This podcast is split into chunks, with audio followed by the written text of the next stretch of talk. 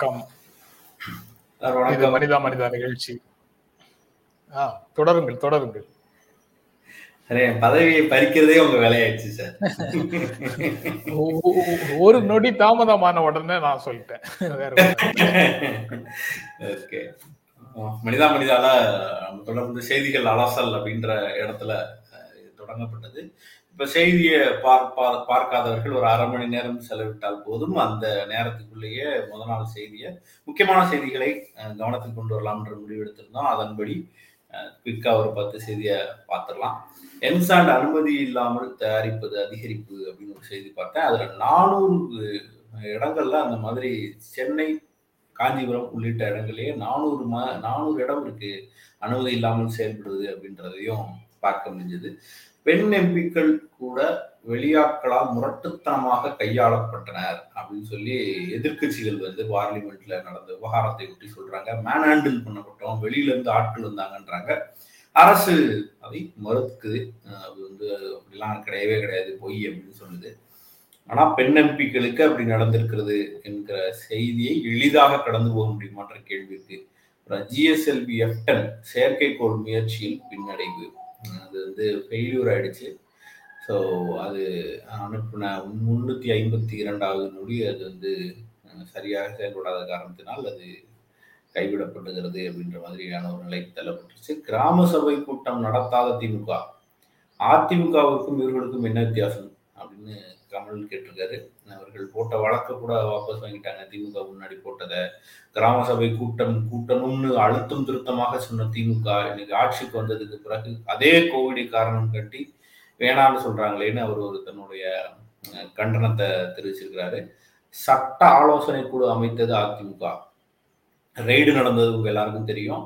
Raid நடந்ததுக்கு பின்னால ரெண்டு அமைச்சர்கள் வீட்டில் இதுவரை இந்த ஆட்சிக்கு வந்ததுக்கு பிறகு லஞ்ச ஒழிப்புத்துறையோட ரெய்டு நடந்தது. அதுக்கு முன்னால சட்ட ஆலோசனை குழு அப்படின்னு சொல்லி ஒன்று அறிவிச்சிருக்காங்க. அதுல முன்னாள் அமைச்சர்கள் நிறைய பேர் இருக்கிற மாதிரி பார்த்தேன்.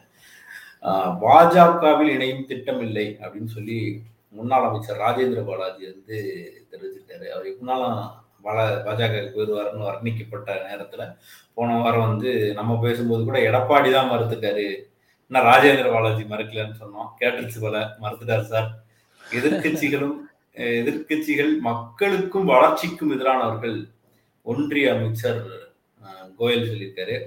அவர் இங்கிலீஷ் என்ன சொல்லியிருந்தாங்க அப்படின்னா ஆன்டி பீப்புள் ஆன்டி டெவலப்மெண்ட் சொல்லியிருந்தாங்க. ஆன்டி ஆன்டி இந்தியன்கிறத மறந்துட்டார் சார். வேற மாதிரி சொல்லியிருக்காரு. அது அடுத்த முதல்ல இப்படி சொல்லுவாங்க அதுக்கப்புறம் அப்படி சொல்லிடுவாங்க. இப்ப புதுசா அது- அதுக்கு வேற வருஷன் வந்துருச்சுன்னு நினைக்கிறேன். அவர்களை அவர்களே காப்பாற்றிக் கொள்ள வேண்டும் அப்படின்னு சொல்லியிருக்கிறார்கள். அது யார அப்படின்னா யுஎஸ் வந்து. ஆப்கான சொல்லுது. என்னத்துக்கு அங்க நீங்க வந்து கூடு கட்டி வாழ்ந்தீங்க அப்படின்னு சார் கூட கேட்டுக்கிட்டு இருந்தாரு. இருபது வருஷம் ஆய்வு அங்க.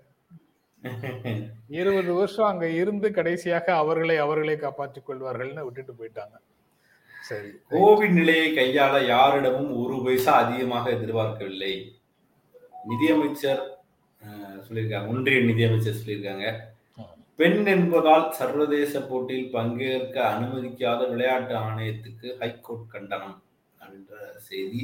அந்த செய்தி பார்த்தீங்கன்னா கன்னியாகுமரியை சேர்ந்த ஒரு ஒரு பெண் வந்து ரொம்ப சிரமத்துக்கு இடையில தகுதியுள்ள பெண். அவர்கள் விளையாட தகுதியுள்ள பெண். ஆனா அதில் ஒரு பத்து ஆண்களை செலக்ட் பண்ணி போலாண்டுக்கு அனுப்புகிறோம் ஒரு பெண்ணை மட்டும் கூப்பிட்டோம்னா உங்களுக்குன்னு தனியாக ரூம் தரணும் உங்களுக்குன்னு தனியான கவனிப்புகள் இருக்க வேண்டியது இருக்கும் உங்களுக்குன்னு இன்னொரு பயிற்சியாளர் கூடி தர வேண்டியது இருக்கும். அதெல்லாம் சிரமம் அரசிடம் காசு இல்லை அப்படின்னு சொல்லிட்டாங்கன்னு அந்த பெண் சொல்கிறாங்க அதற்கு ஹைகோர்ட் வந்து கடுமையான கண்டனத்தை பதிவு செய்து ஸோ இதுதான் இன்றைய செ- நேற்றைய முக்கியமான செய்திகள்னு நாங்கள் நினைக்கிறது. சார் போட்டு.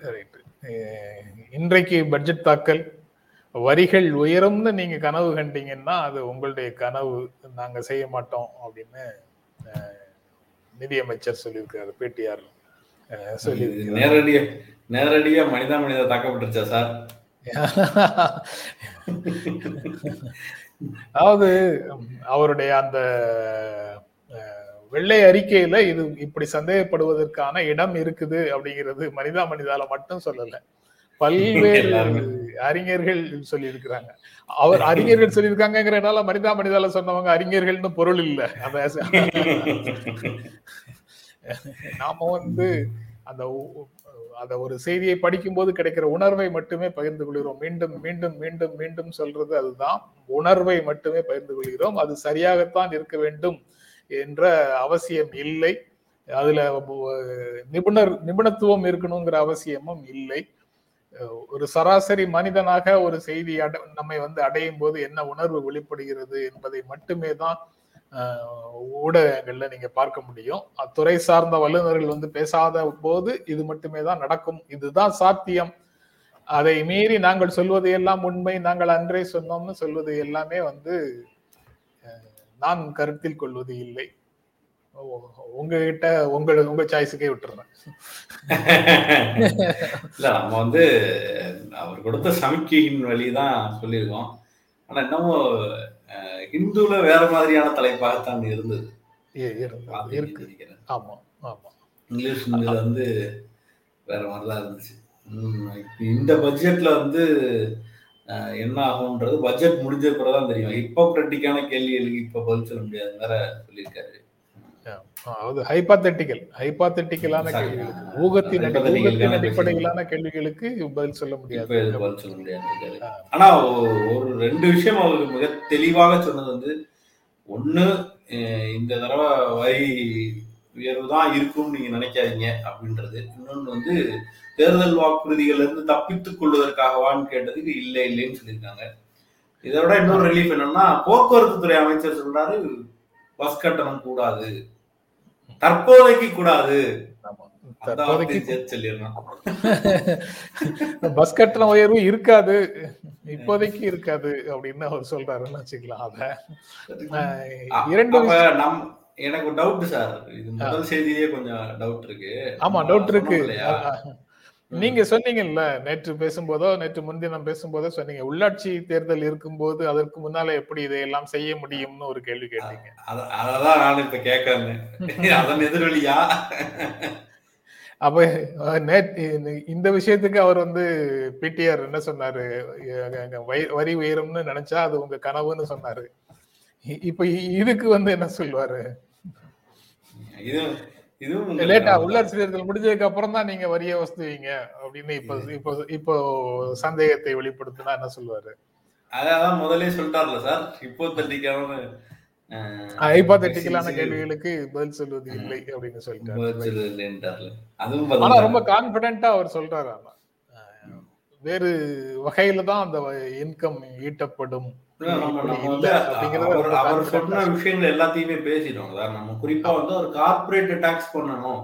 ஜீரோ டாக்ஸிங் சரியில்லைன்னு சொன்னாரு. அப்ப கார்ப்பரேட்டை மட்டும் டாக்ஸ் பண்றதுக்கான ஏதோ ஒரு மெத்தடுக்குள்ள அவர் போகிறார் என்றால் நமக்கு எந்த விதமான சிக்கல் இல்லைன்றதையும் நம்ம சொல்லிடலாம் ஆமா அம்மா வந்து இதற்கான சொல்யூஷனா பல்வேறு நபர்கள் முன்வைக்கிறது வந்து ஒண்ணு வரியை போடுறது இன்னொன்னு வந்து பிரைவேட் ஆகுறது இது ரெண்டையும் செய்யாம வரியை கார்ப்பரேட்டுக்கு மட்டும் போடுவார் என்றால் அதை பத்தி நமக்கு பெரிய விமர்சனங்களாக இருக்க போறது இல்லை ஏன்னா கார்ப்பரேட்டோடைய டாக்ஸ் வந்து பெருசா வந்து யூனியன் கவர்மெண்ட் குறைச்சது வந்து ஒரு வரி இழப்பை ஏற்படுத்தி இருக்கிறது அது கார்ப்பரேட்டை காப்பாற்றுகிறது என்ற விமர்சனத்தையும் வச்சிருந்தாங்க. இப்ப அந்த வெள்ளை அறிக்கையிலையும் அதை அவர் குறிப்பிட்டிருந்தாங்க.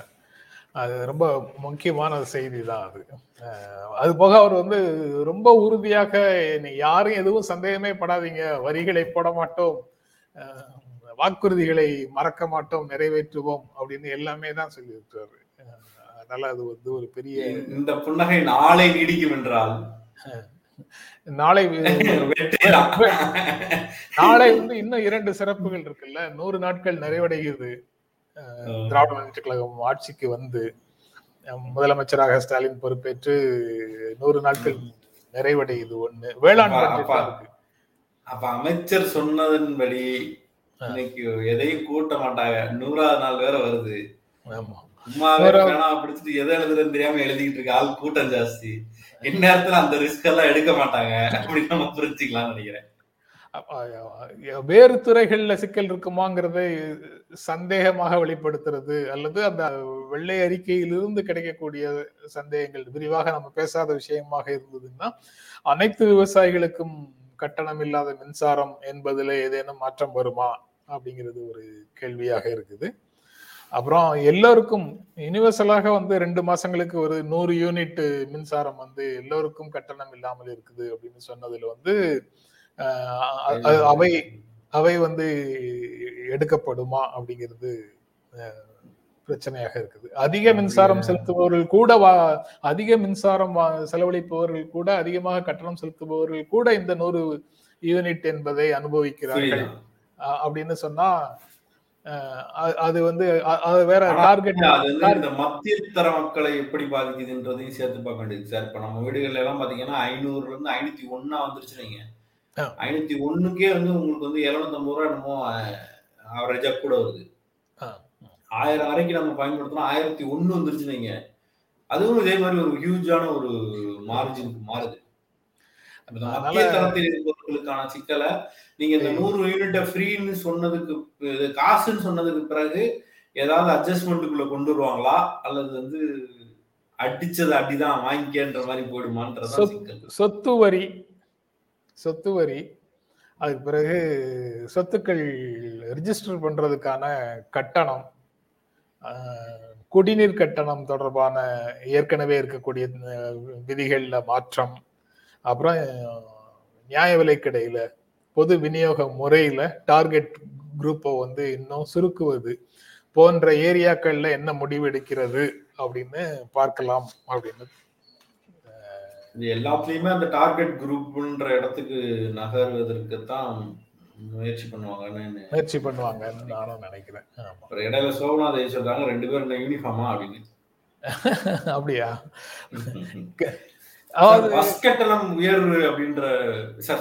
நிறங்களுக்கு இடையில சிறு வேறுபாடு இருக்கும். அந்த சிறு வேறுபாடுகளை எப்பவுமே நம்ம அங்கீகரிக்கணும். ஒரே ஒரே நிறம்னு சொல்லிட்டு அப்படி ஒரே போட்டு அடைச்சிடக்கூடாது. சேர் கலர் கூட அதே மாதிரி இருக்கும். சேர் கலர் சார் அந்த போக்குவரத்து கட்டணம் மாறாது தற்போதைக்கு மாறாது அப்படின்னு அமைச்சர் சொல்லியிருக்காரு. தற்போதுன்ற வார்த்தை கொஞ்சம் அச்சத்தை தந்தாலும் எப்படி அணுக போகிறார்கள் அப்படின்ற கேள்வியும் இல்லாமல் இல்லை. ஏன்னு கேட்டீங்கன்னா கடந்த காலத்துல போக்குவரத்து துறை ஊழியர்களுக்காக இருக்கட்டும் அல்லது வந்து பின்னால் நடக்கிற பல்வேறு பிரச்சனைகளாக இருக்கட்டும் அது வந்து ரொம்ப கடுமையாக அவர்களை பாதிக்கக்கூடிய வகையில் நடந்துகிட்டே இருக்கு.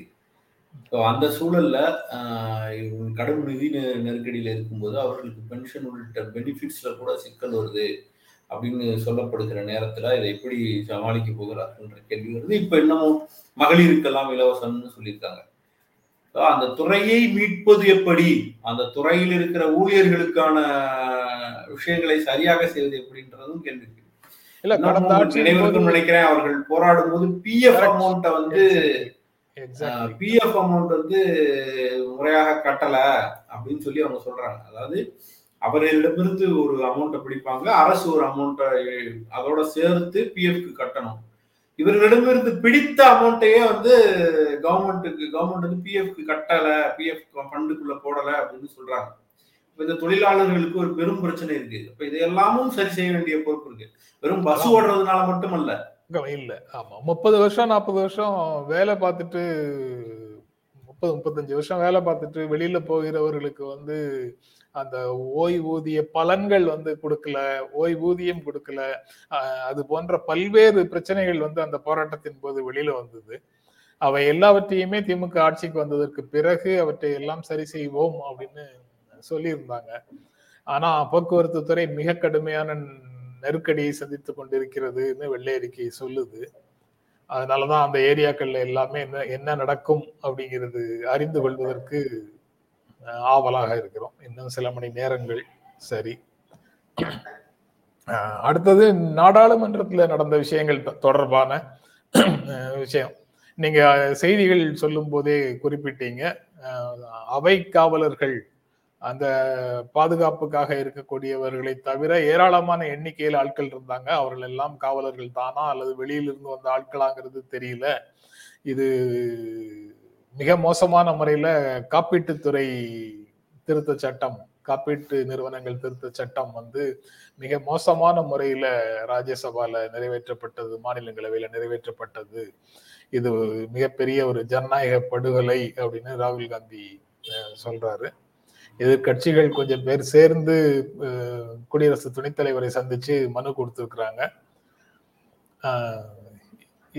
ஆனா நீங்கள் சொல்வது உண்மை அல்ல. அதனால நீங்க மக்களிடத்துல மன்னிப்பு கேட்க வேண்டும்னு எதிர்க்கட்சிகளை அஹ், பாரதிய ஜனதா கட்சி வலியுறுத்துது.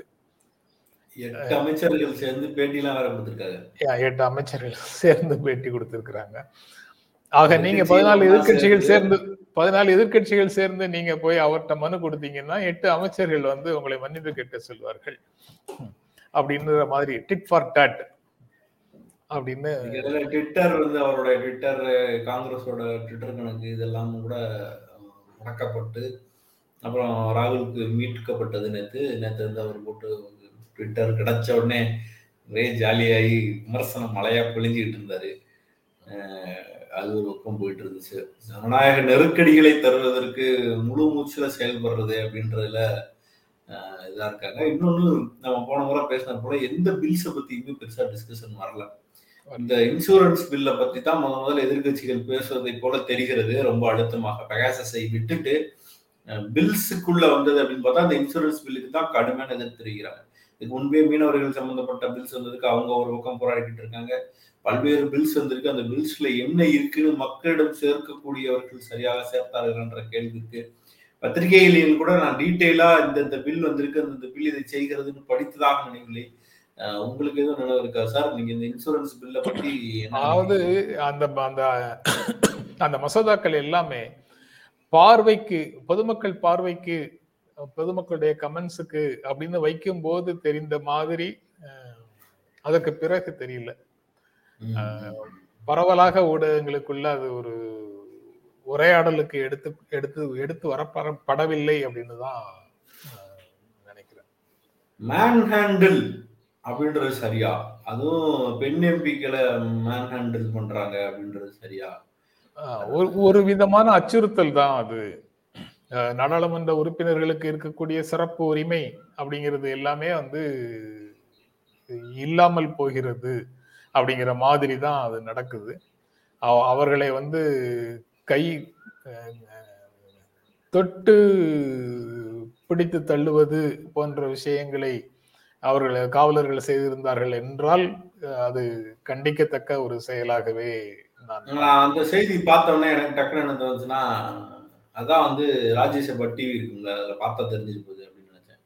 அப்புறம் பார்த்தா அந்த செய்தியை இன்னும் கொஞ்சம் டீட்டெயிலாக படிக்கும்போது தெரியுது. டிவியை பிளாக் அவுட் பண்ணிட்டாங்க. ஏன் டிவியை பிளாக் அவுட் பண்ணீங்க? நாங்க எதிர்க்கட்சிகளோட போராட்டத்தை நீங்கள் காட்ட காட்ட மறுத்தது ஏன்னு கேள்வி கேட்கிறாங்க அப்ப இது நடந்ததா நடக்கலையான்ற கேள்விக்கு பதில் சொல்லுகிற இடத்தில் இருப்பவர்கள் அந்த ரெண்டு பக்க தரப்புலையும் வேற வேற ஸ்டேட்மெண்ட் வைப்பாங்க. ஒருத்தங்க என்னை கையை பிடிச்சி ஹேண்டில் பண்ணாங்க மிஸ் ஹேண்டில் பண்ணாங்க மேன் ஹேண்டில் பண்ணாங்கன்னு ஒரு தரப்பு சொல்லுவோம். இன்னொரு தரப்பு அது நடக்கவே இல்லைன்னு சொல்லுவோம் இது ரெண்டுல எது உண்மைன்னு நம்ம தெரிஞ்சுக்கிறதுக்கு டிவி இருக்கணும். அந்த டிவியே பிளாக் அவுட் பண்ணிட்டாங்க. இப்ப பிளாக் அவுட்டின் வழியாக நம்ம சிந்திச்சு பார்த்தோம்னா ஆளும் தரப்பு மீது தான் கேள்வி வரும் இல்லையா? இயல்பாகவே நீங்க என்ன நடக்குதுன்னு தெரியறதுக்காக நீங்க ஒரு டிவி வச்சிருக்கீங்க. அந்த டிவியை நீங்க அமர்த்திட்டீங்கன்னா அப்புறம் என்ன அர்த்தம்? லைவ் டெலிகாஸ்ட் நாடாளுமன்றத்திற்குள்ள எது நடந்தாலும் அது தெரிய வேண்டும் அப்படிங்கறதுக்காகத்தானே லைவ் டெலிகாஸ்டுக்கே போறோம்.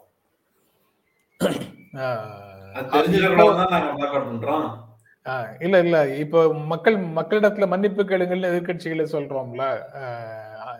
அது மக்களிடத்துல மன்னிப்பு கேட்க வேண்டியவர்கள் யார் என்பதை மக்கள் தீர்மானிப்பார்கள்னு நம்மளால சொல்ல முடியலையே. ஏன்னா நிகழ்ச்சிகளை அவர்கள் நேரலையாக பார்த்திருந்தார்கள் என்றால் அவர்களால மக்களை தீர்மானிக்கட்டும் யார் மன்னிப்பு கேட்கணுங்கிறத அப்படிங்கிறத மக்கள் முடிவுக்கு விட்டுற முடியும். அது அது ஒரு பிரச்சனையாக இருக்கு. நேற்று கல்வி தொடர்பாக பேசியதனுடைய தொடர்ச்சியாக இப்போவும் பதினைஞ்சு கோடி குழந்தைகளுக்கு முறையான கல்வி இல்லைங்கிற தகவலும் அரசு சொல்லுது. அந்த இன்ஸ்டிடியூஷனலைஸ்டு எஜுகேஷன் இல்லை என்று சொல்றாங்க. பள்ளிக்கூடங்களுக்கு போய் கல்வி கற்பது இல்லை அப்படின்னு. இந்தியாவில் வந்து மொத்தம் ஐம்பது கோடி குழந்தைகளும் இளைஞர்களும் இருக்காங்க. அந்த ஐம்பது கோடி குழந்தைகளையும் இளைஞர்களையும் கொண்ட இந்தியாவில் பதினைந்து கோடி குழந்தைகள் மற்றும் இளைஞர்கள் கல்வியறிவு கிடைக்காத ஒரு தூரத்துல இருக்காங்க அப்படின்னு சொல்றாங்க. அப்படின்னா கிட்டத்தட்ட முப்பத்தஞ்சு கோடி பேர் வந்து படிச்சிருக்காங்க. பதினஞ்சு கோடி பேருக்கு கல்வி மறுக்கப்பட்டிருக்கு. இந்த தேசத்தில் தான் பலரும் குவாலிட்டி எஜுகேஷன் தகுதியா அவங்கள்ட்ட தகுதி இருக்கணும். அவங்கள வந்து நம்ம வந்து அதை செய்யணும் இதை செய்யறாங்க முதல்ல எனக்கு பள்ளிக்கூடமே இல்லை. நான் பள்ளிக்கூடத்துக்கே வரலன்னா பதினஞ்சு கோடி பேர். எனக்கு நீ ப- பள்ளிக்கூட சூழலையே நீ இன்னும் கொடுக்காம நீ அப்புறம் குவாலிட்டி பேசி என்னை இன்னமும் என்னை ஃபில்டர் பண்றதுக்கான முயற்சியில் ஈடுபடுகிறாயா? அப்படின்ற கேள்வியை வந்து அவர்களுக்கு கேட்க தெரியாத. அவர்கள் சார்பாக நம்ம கேட்டுக்கிட்டே இருக்க வேண்டியது இருக்கா? அப்படின்ற கேள்வி. ஆனா ஐம்பது கோடி பதினஞ்சு கோடின்றது வந்து மிகப்பெரிய நம்பர் அப்ப நீங்க எவ்வளவு பெரிய ஒரு ஷேர் அது? அந்த அவ்வளவு பேர் வந்து இன்னமும் கல்வி மறுக்கப்பட்ட சூழ்நிலையிலோ அல்லது கல்வி கிடைக்காத சூழ்நிலையோ அல்லது கல்வி சூழலுக்கு வராத சூழ்நிலையோ இருக்காங்க. அப்ப வராத இருக்கவங்கள எப்படியாவது நீ வந்தா போதும். நீ வந்து ஆனா ஆனா மட்டும் தெரிஞ்சுக்கிட்டேன்னா போதும். அல்லது வந்து என்னமோ ஒண்ணு நம்பர்னு உனக்கு ஓரளவு தெரிஞ்சாலும் போதும். இந்த கல்வி சூழலுக்குள் இந்த குழந்தைகளை கொண்டு வருவது குழந்தைகளின் குழந்தைத்தன்மையை பாதுகாப்பதற்கான முயற்சி. வெளியில வேலைக்கு போக மாட்டாங்க. வேற எதுவும் தீய பழக்க வழக்கங்களுக்குள்ள போக மாட்டாங்க. ஷேப் பண்ணப்பட வேண்டிய இடத்தில் ஷேப் பண்ணக்கூடிய இடத்துக்குள்ள அடிப்படை கல்வியை ஓரளவாவது அரைகுறையாவது ஏது அந்த சூழலில் உட்கார்ந்திருந்தால் கூட நேற்று நீங்க சொன்ன வார்த்தை மிக முக்கியமானது.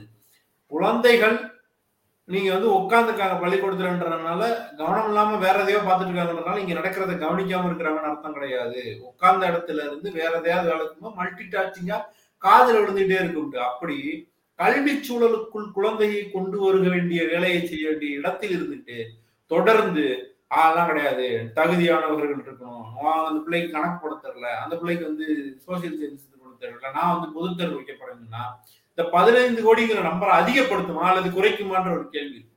மறுக்கப்பட்டவர்களுக்கு மீண்டும் மறுப்பதற்கு காரணங்களை கண்டுபிடிக்காமல் எப்படியாவது அவர்களை சேர்த்து கொள்வதற்கான காரணங்களை கண்டுபிடிப்பதுதான் ஒரு அரசுக்கு ஒரு சமூகத்துக்கு அழகு. அந்த அழகை இவர்கள் கடைபிடிக்க வேண்டிய கட்டாயம் நினைக்கிறது அதான் எஜுகேஷன் சிஸ்டத்துக்குள்ள இந்த பதினைந்து கோடி பேர் வரல அப்படின்னு சொன்னா வந்ததற்கு பிறகு நம்ம பேசிய அழுத்தங்களை அழுத்தங்களை தாங்க முடியாமல் எத்தனை பேர் வெளியில போறாங்கிறதையும் சேர்த்து பார்க்க வேண்டியது இருக்குது.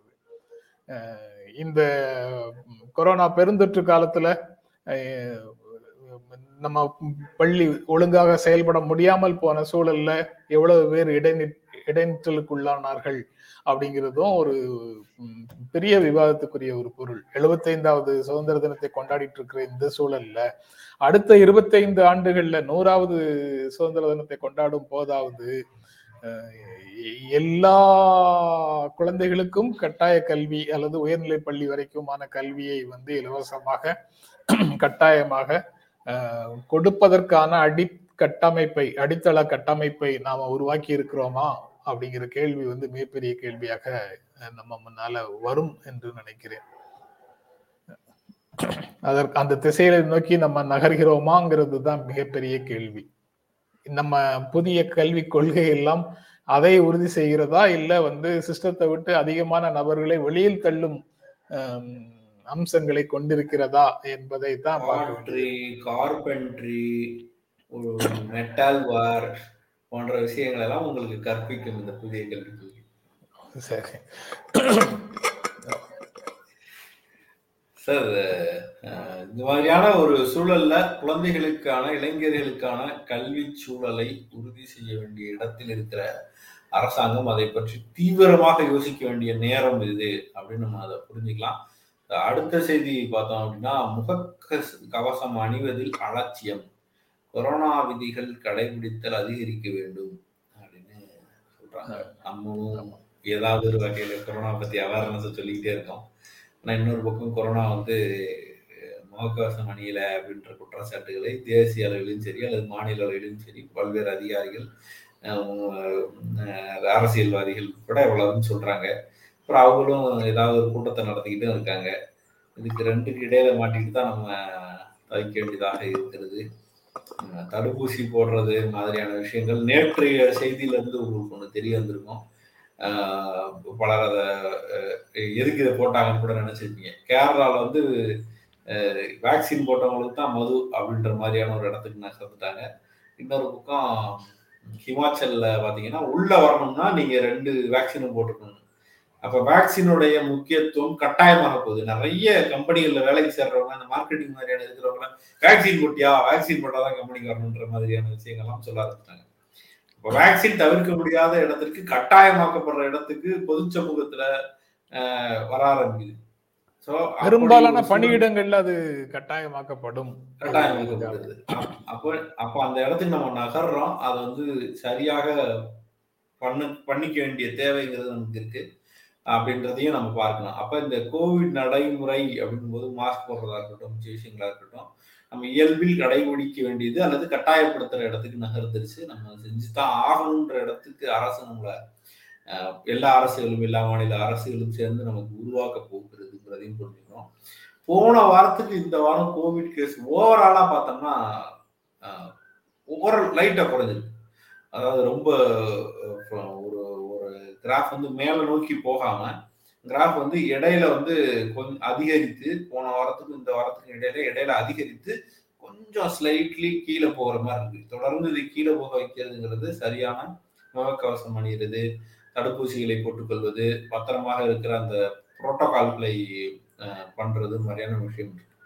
ஆனா வேற ஒரு விஷயம் செய்தியில் தொடர்ந்து சொல்லப்படுறது என்னன்னா அந்த டிஸ்டன்ஸ் விடுறதெல்லாம் பண்ணவே மாட்டாங்க அப்படின்னு ரொம்ப வருத்தம் தெரிவிச்சாங்க. இந்தியா மாதிரியான நாட்டில் அதை நாம் செயல்படுத்தவே முடியாது. செயல்படுத்துறதுக்கான சாத்தியம் வந்து ரொம்ப ரொம்ப கஷ்டம். என்னன்ற புரோட்டோகாலே இன்னமும் எல்லாரிடமும் கொண்டு போய் சேர்த்தோம்ன்ற கேள்வியே இருக்கு. இன்னைக்கு வந்து அன்றாடம் பிழைப்பதற்கும் சாப்பிடுவதற்கும் ஓடிக்கிட்டு இருக்கிற நேரமற்று ஓடிக்கிட்டு இருக்கிற மக்களிடம் போய் நீ இதை செஞ்சு அதை செஞ்சு கேட்க முடியுமா? அப்படின்லாம் எனக்கு தோணுது. நீங்க என்ன நினைக்கிறீங்க சார்? இல்ல அதாவது கேட்க முடியுமா அப்படின்றது அப்படின்னு சொல்றது வந்து கஷ்டம். அவர்கள் அவர்கள் செய்யும் வரை அவர்களை அதை நோக்கி நகர்த்தி கொண்டே இருக்க வேண்டும். அவர்களிடம் அதை பற்றி பேசிக்கொண்டே இருக்க வேண்டும்னு தான் நான் நினைக்கிறேன். அவங்க செய்யறாங்களா இல்லையாங்கிறது அப்புறம். பட் ஒரு ஸ்டேஜில் வந்து அவங்க அதை கடைபிடிக்க தொடங்குவார்கள் அப்படின்னு தான் நினைக்கிறேன். ஏன்னா இது இன்றோடு முடிய போற விஷயமாகவும் எனக்கு தெரியல. வேர்ல்டு ஹெல்த் ஆர்கனைசேஷன் சொல்றதோ பிற நாடுகளில் அவர்களை எப்படி அவர்களை தயார் செய்து கொள்கிறார்கள் என்பதை பற்றிய செய்திகளை படிக்கும் போதோ இது உடனடியாக இப்போது முடிந்துவிடக்கூடிய பிரச்சனையாகவும் தெரியல. இது ஏறி இறங்கி ஏறி இறங்கி தான் ஓடும் போல தெரியுது. இப்படி சொன்னா நீங்க தேவையில்லாம மக்களை அச்சுறுத்தாதீர்கள் அப்படின்னு சில பேர் கிளம்பிடுறாங்க. எல்லா இடங்கள்லயும் நடக்கக்கூடியது தானே? சில விஷயங்களுக்கு முன்கூட்டியே தயாராக இருந்துட்டு அந்த ஆபத்து நம்மை நெருங்கவில்லை என்றால் நமக்கு மகிழ்ச்சி தானே? அப்படி ஒரு ஆபத்து வருவதற்கான வாய்ப்பு இருக்குன்னு வான் பண்றவங்கள வந்து சாகடிக்கிறது அப்படின்னு ஒரு நடைமுறைக்குள்ள போயிட்டோம்னா அதற்கு பிறகு நம்மை காப்பாற்றுவதற்கு யாருமே இருக்க முடியாது அப்படின்னு தான் சொல்லணும். அந்த ஊகான்ல முதல்ல வான் பண்ண டாக்டரை என்ன செஞ்சது சீன அரசு? மதிக்கவே இல்லை. ஒட்டுமொத்த உலகத்தையும் தூக்கி தலைகீழா புரட்டி போட்ட ஒரு விஷயத்தை தொடங்கும் போது ஒருத்தர் எச்சரிச்சாரு. ஆனா நம்ம சாதாரண நடைமுறை வந்து அதை ஒரு பொருட்டாகவே மதிக்கத்தோன் சொல்லல. அதனால அவரை நம்ம வந்து கணக்கிலேயே எடுத்துக்கல. அதற்கு பிறகாவது சீனா தப்பு பண்ணிடுச்சு மற்றவர்கள் எல்லாம் எச்சரிக்கையாக இருப்போங்கிறதும் இல்லை. எல்லா இடங்கள்லையும் இருந்த அலட்சியம் வந்து இன்று மாபெரும் அழிவாக நிற்குது எத்தனை லட்சம் பேர் உலக அளவில் இறந்து போயிருக்கிறாங்க. அது எல்லாம் எளிதாக கடந்து போகக்கூடிய விஷயமா? சரி. இவ்வளவு காலத்துக்கு பிறகு அதையெல்லாம் நினைச்சு பேசிட்டு இருக்க வேணாம்.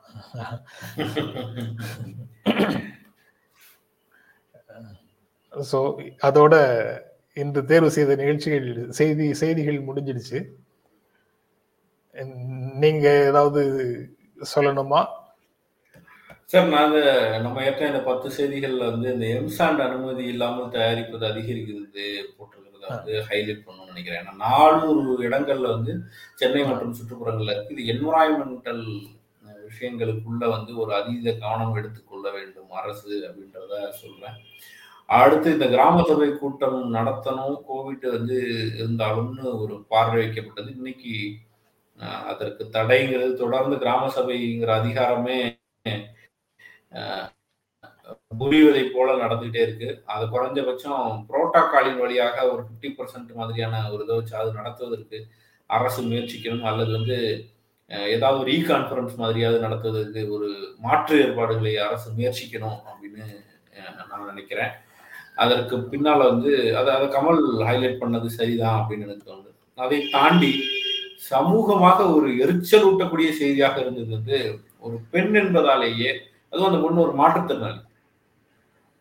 அந்த பெண் மாற்றுத்திறனாளி அந்த மாற்றுத்திறனோட ஒரு மாற்றுத்திறனாளிகளுக்கான ஸ்போர்ட்ஸ் தானே அது? அவங்க ஆமாமா, தடகள- தடகள- ஆமா. தடகள வீரர் அவங்க. தடகளத்துல அந்த போராடி வந்திருக்கிறாங்க. ஆனா பெண் என்பதாலேயே அனுமதி மறுப்போம். ஆம்பளை பாய் பத்து பேர் போறான். நீ வந்து ஒரு பெண்ணா வந்து சமாளிக்க முடியாதுன்றதை தீர்மானிக்கிற இடத்துக்கு விளையாட்டு ஆணையம் வர்றதுங்கிறது மிக மோசமானது. அந்த காரணத்தினால் நான் பிறந்தது பெண் என்பதாலேயே எனக்கு ஒரு உரிமை மறுக்கப்படுகிறது அப்படின்ற இடத்துல ரெண்டாயிரத்தி இருபத்தி ஒண்ணுல நாம் அமர்ந்து கொண்டிருக்கிறோம் என்றால் அது மிகப்பெரிய மோசமான விஷயம். ஹைகோர்ட் அதற்கு கடுமையான கண்டனத்தை தெரிவித்திருக்கிறது. இது மாதிரியான விஷயங்கள் வந்து சரி செய்யப்படணும்ன்றதும் அழுத்தமான பார்வையாக வைக்க வேண்டியது நினைக்கிறேன். நீங்க ஐயன் கார்த்திகை என்னோட சேர்த்து யூ டர்ன் போடல அப்படிங்கறத ஒரு நண்பர் கேள்வியாக கேட்கிறார். நான் நாளைக்கு போட்டுறேன் நாளைக்கு name. நேத்து அதுக்குள்ள முடிஞ்சுதான் ஃபீல் பண்றாங்க. நீங்க வந்து ரிவர்ஸ் பண்ணி முதல்ல இருந்து பாருங்க. சரி நிகழ்ச்சி நிறைவு செய்யலாம் அப்படின்னு நினைக்கிறேன். நேரலையை பார்த்துட்டு இருக்கிற நண்பர்கள் அனைவருக்கும் எங்கள் இருவரின் அன்பும் நன்றியும். மீண்டும் சந்திப்போம். நன்றி வணக்கம். ஐயா.